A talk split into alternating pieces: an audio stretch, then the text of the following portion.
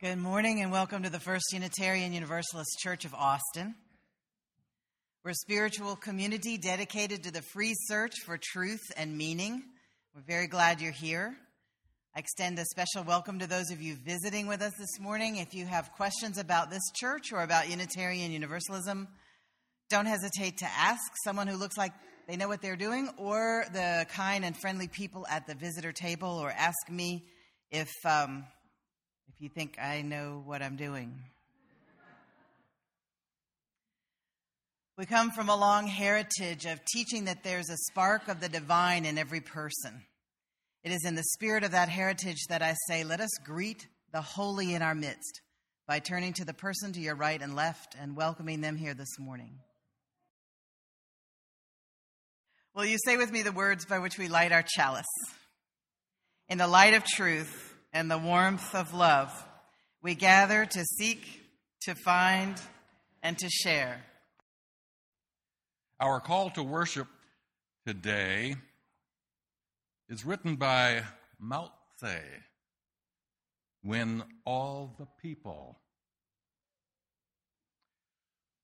when all the people of the world love then the strong will not overpower the weak the many will not oppress the few, the wealthy will not mock the poor, the honored will not disdain the humble, the cunning will not deceive the simple. Many people ask, What holds you all together? You're all Unitarian Universalists, but you don't have a creed. You don't have something that you list that we believe in. This is what you have to believe to be a Unitarian Universalist. What holds you together? Well, there are many things. Our seven principles, our six sources, all of those hold us together. But this congregation's feet are guided by our mission statement, which we wrote on the wall and we say every Sunday. We gather in community to nourish souls, transform lives and do justice. Now is the time in our service where we breathe deeply together into that place of stillness that we find inside. It is in this place that we can speak to God as we understand God or listen to our inner wisdom or just follow our breath as it moves in and out of our bodies. It is in this place that we can find our way. It is in this place where we seek guidance and wisdom. It is in this place where we just feel the stillness and sink our roots deep into the heart of compassion. Let us enter into the silence together, remembering that small child noises and the noises of life are part of silence in this congregation.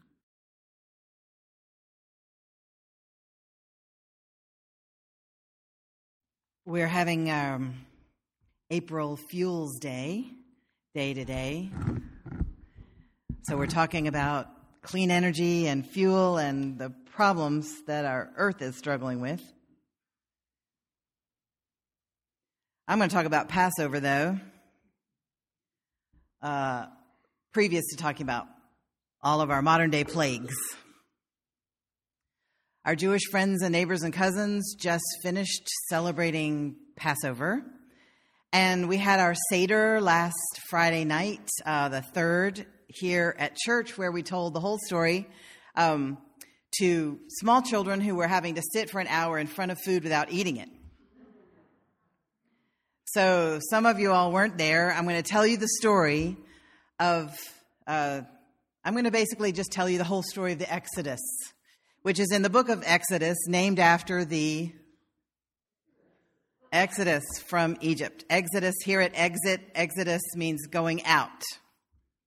Um, you all knew that already, but you never know. So the Hebrew people were down in Egypt. How did they get there?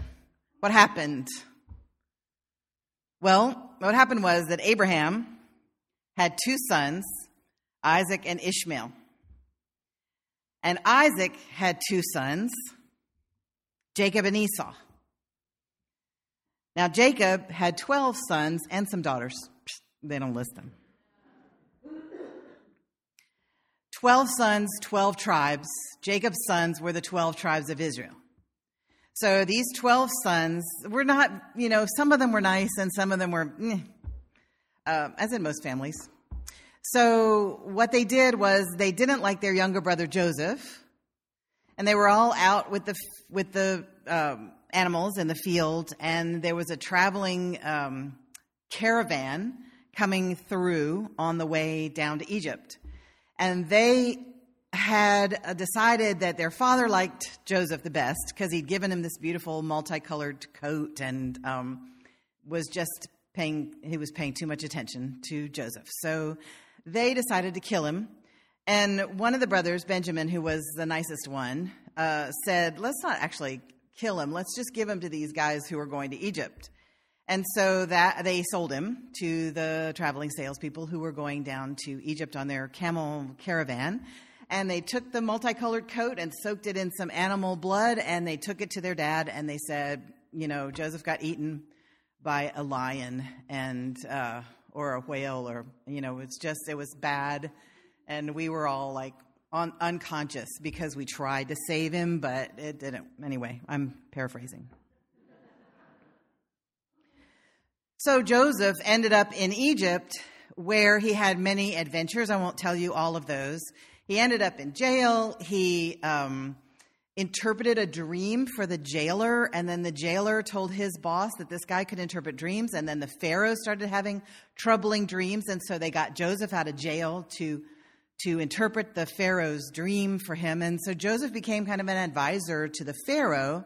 And once he was settled in his new position out of jail and into the palace, um, he sent for his family. So Isaac, old Isaac came, and all the brothers came, and all their wives and all their children. Uh, they had some daughters too, but we don't know who they are. And um, they lived well there, and they were honored in Egypt. And then the people who came from the 12 tribes, they multiplied and were healthy and strong. And um, then it says, we don't know after how many hundred years, there arose a Pharaoh who knew not Joseph. And the soundtrack goes boom, boom.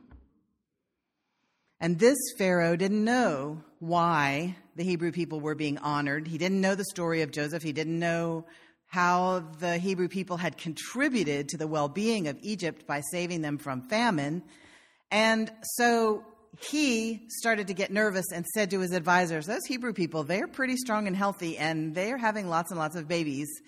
And I just don't trust having that many people who aren't, you know, people like us um, among us in case we get uh, invaded. They might just turn and help the enemy and then leave our country and leave us decimated. So I think we should start controlling them, don't you? And the advisors, mindful of their lives, said, Oh, yes, you're right. Absolutely, O king. You are really right. And so they started setting overseers over the Hebrew people and started making them work for nothing, which is called enslaving. They enslaved the people. They were robbing them of their lives and of their livelihood by making them work. They built several towns for the pharaohs, and for 400 years, the Hebrew people were enslaved the, the Pharaoh said to the midwives, now there were only two midwives for the whole um, place, the Hebrew people. And so I can't imagine there were that many people. But uh, he said to these two midwives, Hey, when you're at a birth in a Hebrew household, if it's a girl, uh, let it live. And if it's a boy, you got to kill it. And um, the midwives said, Okay, O king, but they didn't do it they let everybody live. Um, then, when the Pharaoh found out that the Hebrew people were continuing to multiply, um, he went again to the midwives and said, No, really, you need to get rid of the boys. And so we don't know. The, the passage kind of glides over how many they lost. But um, one of the women hid her boy for three months. And then, when she couldn't hide him anymore, um, she made a little basket and waterproofed it and put it in the river. And her daughter watched the basket. The princess came from the palace down to the river with her girls to bathe, and um, she saw this baby in a basket and took it home with her. And this girl who had been watching the baby to make sure he was all right, the sister, she said, um, I know a lady who could nurse this baby if you wanted her to. And the princess said, Yeah, that would be a good idea. So the mother got paid for nursing her baby in the palace and pretending it wasn't hers. I don't think there's enough money that would make up for that, but it was better than seeing your baby lost. So now you know how the Hebrew people got to Egypt and they were there for a really, really long time, and then they were slaves for a really, really long time. And so there were many of them by the time of their of the birth of Moses. So Moses was raised in the palace, so he was raised as a very privileged Hebrew person. One of the things that happened to him, though, was that one day he was out in the sand and he saw an Egyptian overseer just beating a Hebrew guy, beating him terribly. And Moses looked around to see if anybody was looking, and then he killed the guy who was beating up his Hebrew cousin person and um, buried him in the sand. So a few weeks later, he saw a dispute between two Hebrew guys. They were fighting and he was like, Hey, why are you hitting each other? They hit us enough. Why are you all hitting? And they were like, What? Are you going to kill us like you killed that other guy? And Moses was like, Oh man, somebody saw me. So it started his unsettling, the unsettling of his life. So he left town and um, he was wandering a little bit. Uh, he saw these seven sisters coming to water their flocks. And uh, he decided to help them. So he, he helped them haul water and put it in the troughs for their flocks. And they said, Why don't you come home for dinner? And thank you so much for helping us. And he went home for dinner, and their dad was, uh, was happy to hear that story. And so he was like, Why don't you marry this daughter of mine? And Moses said, Okay, I will. And so they got married and started having children, and Moses was tending flocks there. And suddenly he was tending flocks. We don't know how long he did that, but they had a couple of kids. So in the Bible, you know, everything says, and then this happened, but you don't know that it was six years. So, and then uh, he had a couple of kids, and this happened. Um, he was out tending his flocks, and he saw this bush that was on fire, but it wasn't burning up. And he went over to check it out. And he heard a voice in the bush that says, Take off your shoes, you're on holy ground. And God started talking to him from the burning bush. And he said, I've heard my people calling out to me, crying out to end their slavery. And Moses said, Yeah, I wish it should end. I think that would be a great idea. And God said, You do it. And Moses was like, Well, you know, uh, mm, I, uh, I don't talk that well. I've got a kind of a, my, my, lips falter. We don't know what that means, but maybe he had a stutter. We don't know. Um, my lips falter. Um, God said, You have a brother, Aaron who can talk for you. So apparently, another boy baby got saved too, but we don't know the story of Aaron's getting saved from being killed. But anyway, there he was, the brother Aaron, who could speak for Moses. And Moses said, No, really. God said, I'll be with you. And Moses was like, Yeah, I, uh, I don't really know what that means. And God said, Throw your staff on the ground.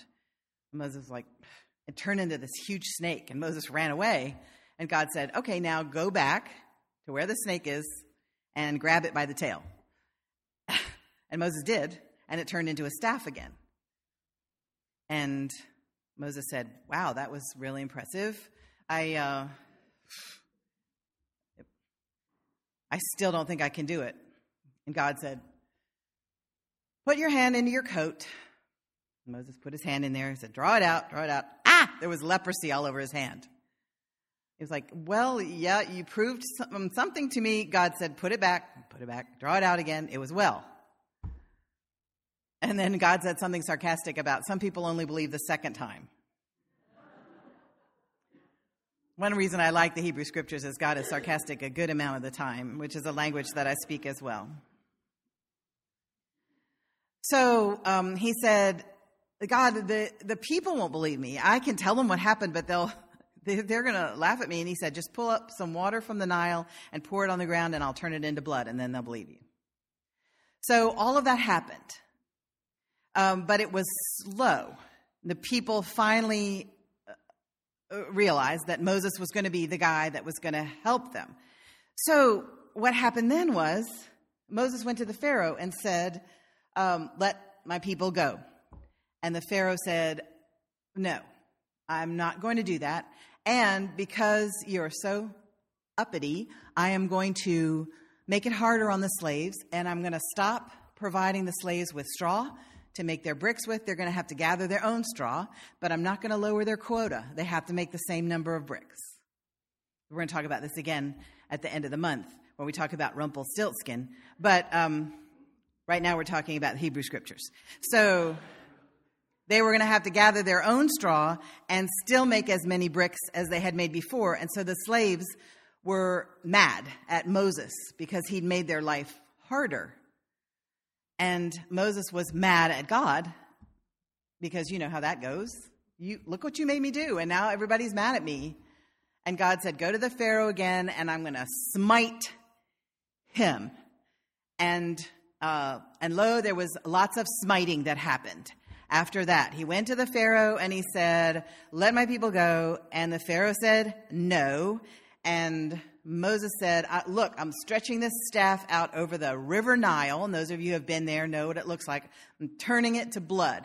And the whole river turned to blood. Not only the river, it wasn't some kind of red tide algae thing. Not only the river, but all the water that was already in cisterns and already in people's cups and already, you know, you're getting ready to feed it to the baby. And oh my goodness, it turned into blood and uh, the river stank so badly. you know, there are these little things in the Bible that are that make you go. It said the river stank so badly that the Egyptians could not drink the water. I'm like, but it was blood. Why did it have to also stink for them not to drink it? But you know, yeah, most people don't read it that slowly. um, so, but that hurt the Hebrews too because all their water turned to blood as well. And um, then he went to the Pharaoh again. It doesn't say whether he turned the water back to water again, but he went to the Pharaoh again. Let my people go. No. Um, I'm going to make frogs come up out of the water. So frogs came up and got into everything, into everybody's everything, into their underwear drawers, into their beds, into the baby cribs, into everything. These frogs. Ugh. And um, then the Pharaoh's magicians this is a part I had forgotten until I reread it. The Pharaoh's magicians were like, we can do that. And they went, bam, and there were frogs coming up out, out of everything. They reproduced what Moses had done. And, and Pharaoh was like, see, we'll make them go away. Well, the magicians were like, oh, uh, sorry, we can't do that part. can't make them go away. Then there was a plague of gnats. Moses struck the dust, and the dust became gnats, and everybody had gnats all over them. Then there were flies, and in this plague, and, and by the way, the magicians couldn't do the gnats thing. So we're already into different territory. They couldn't do it. And then Moses said, Let my people go. No. And then there were flies and everything. But God said, This time I'm just going to send the flies to the Egyptians and not to the Hebrew people. So there were flies all over the Egyptians' animals and the Egyptians' food and the Egyptians' beds. Nothing but the Hebrew people. Then all of the animals of the Egyptians, again, these last several plagues didn't hit the Hebrew people. All their animals got sick and, and um, had to be nursed, and some of them died. Then everybody got boils. Not the Hebrew people, but the animals got boils. The animals who were already sick, they got boils. The people got boils. Then there was hail. I'm not sure why hail is worse than boils. To me, if I had to choose, I would go like, first give me hail. I would rather not have the boils, but This is how it goes. Then locusts.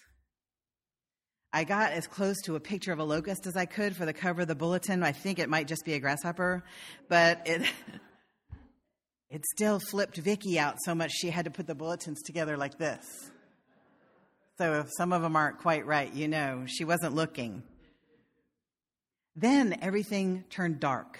The air turned thick and dark. And the Pharaoh still wouldn't let them go. And then God said, because God had hardened his heart. This is another part of the story that you forget.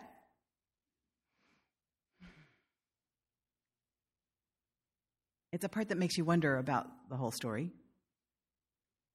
Why would God send something to convince you to do something and then harden your heart so you wouldn't do it? But maybe it was just a way of talking about what happened. The last plague was the death of the firstborn child of every Egyptian family and every animal family. All the firstborn animals died, and all the firstborn people died in the families of the Egyptians. And the, and the way that the Hebrew people showed the angel of death who to pass over was that they all sacrificed a lamb and painted the doorposts of their house with lamb's blood so the angel of death would go, Oh, not going to that house to kill the firstborn because they have the lamb's blood on the lintels of their home. I wish I had time to tell you about the time I did Passover with my own blood by accident, but um, I'll tell you another time. After the firstborns died, the Pharaoh said, Go, get out of here, get out. And so the people were ready to go because God had told them to be ready to go. They were so ready to go that they didn't even have time to bake bread and let it rise to take on their journey. So the bread was just flat. They just stuck the dough on their backs where it just hardened in the sun when they carried it and everything else into the desert. So the story goes that they were headed for the desert. They had to cross the sea. Uh, it's called the Red Sea. It wasn't really red, it's just a sea and um, that Moses struck the water with his staff, and the waters parted so that they could get across. And then, when the Pharaoh, who had changed his mind, came after them with armies and chariots and horses, and you've all seen the movie, as soon as they got into this trough that was caused by the waters parting, the waters uh, rejoined each other, and the Pharaoh's army was drowned. All right, so I think about what our current day plagues are. And I think about who we are. And I think about who the oppressed people are and who is the Pharaoh. And I think about plagues like domestic violence and gun violence in our particular country. I think about plagues like income inequality and police violence. And I think about our whole culture, which is built on uh, white supremacy and uh, the putting down of black and brown people and the control of those people so they don't get uppity and join our enemies and wipe us out. Uh, by us, I mean white people. And so um, I think about all of the all of the good that science has done, and I think about all of the dumb things that science has done. I think, you know, you grow up in the Carolinas and you see kudzu covering everything. I don't know if you've seen it, but um, some bright minds brought it over for keeping the highways, um, f- keeping the soil from eroding on the highways because it grows a foot a day. I mean, you can almost watch it grow. And so they planted it all over the place. and it grew a foot a day. And it started growing over the highways, and it grew over the uh, cars, and it grew over the telephone poles. And if you had a house that was by the highway, it grew over your house. And um, it's a terrible, terrible problem. And we've done other things in our, uh, we've brought ourselves other, I mean, that's a very minor plague. I mean, that's just something that people in the South just play with. Well, how do you get rid of kudzu? I don't, you know, they say, well, we roll it back, well, we smother it, or we dig it out, or we, you know. I've trained my dog to eat it. No. But there are other things like that. I mean, uh, people came back from World War II and they were brilliant, and they said, We have to end this famines, these terrible hunger that we've seen, and let's build seeds that can have more yield. Let's, let's make corn that'll really feed the world. And, um, and so they modified the corn to resist uh, worms and diseases. And so they planted this corn. And then they thought, um, maybe we'll uh, maybe we'll make a corn that has insecticide right in it so it'll kill the bugs better and they took something from the soil what could be wrong with something that's already in the soil and they put it genetically in every cell of the corn and this is called bt corn because bt is the name of that little bacteria they got out of the soil and uh, and so they put it in there and then they and then and then it's like oh it kills insects uh, Butterflies are insects. So, and then they got mean. I mean, uh, some of the companies got mean and started suing farmers for having genetically modified crops on their land for stealing their copyrighted technology. I mean, you would think that a judge would go, Oh, come on. He was downwind from you, and the wind blew pollen from your corn onto his and her field, and now they have BT corn too, and they didn't want it. And the seed company goes, Well, they didn't buy it, so we're suing them. And the judge found for the big corporation and made the farmer pay for the BT corn that he didn't even want. And then in India, they were having so many famines the scientists said, We need to get you better corn that'll grow. And, and now they have corn that'll feed a lot more people. But the US government allowed them to copyright their technology. So now there are seeds that are copyrighted. Okay? And in India, you have a farmer who saves seeds throughout the years. These seeds are specially adapted to that farmer's soil, but they really do only give you subsistence corn. Feed your family, feed maybe a couple of other families. Um, you want to feed more families, you got to buy this other corn that's been modified. The World Bank comes into India and says, We'll give you loans, but only if you buy this other seed. And this other seed is a hybrid, of course, so you can't save the seeds it won't breed true. It'll break down into what it was hybridized from, which like weeds. So the farmers every year have to go into debt to buy this corn. That's the only corn they're allowed to buy. And then they get overwhelmed and then they kill themselves. There's a terrible farmer suicide uh, epidemic in India. So, so anyway, we try to do, we even try to do good, but then we get greedy and we do bad. See what I mean? So we're bringing a lot of these plagues on ourselves. So is that the same thing? Do we bring gun violence on ourselves? Do we bring domestic violence on ourselves? Well, that's as old as human history. We humans are just violent. Do we, I mean, there's so many other plagues. I put on my Facebook, name me some modern plagues, and man, I had like 85 answers, and they weren't even just one word answers, they were long lists of answers. And so, but a lot of it just comes down to fear and arrogance and greed. And greed is even part of fear. You think you're not going to have enough, so you need more. So we've brought a lot of plagues on ourselves. Does that make us different from the people of Israel? Because God sent them those plagues.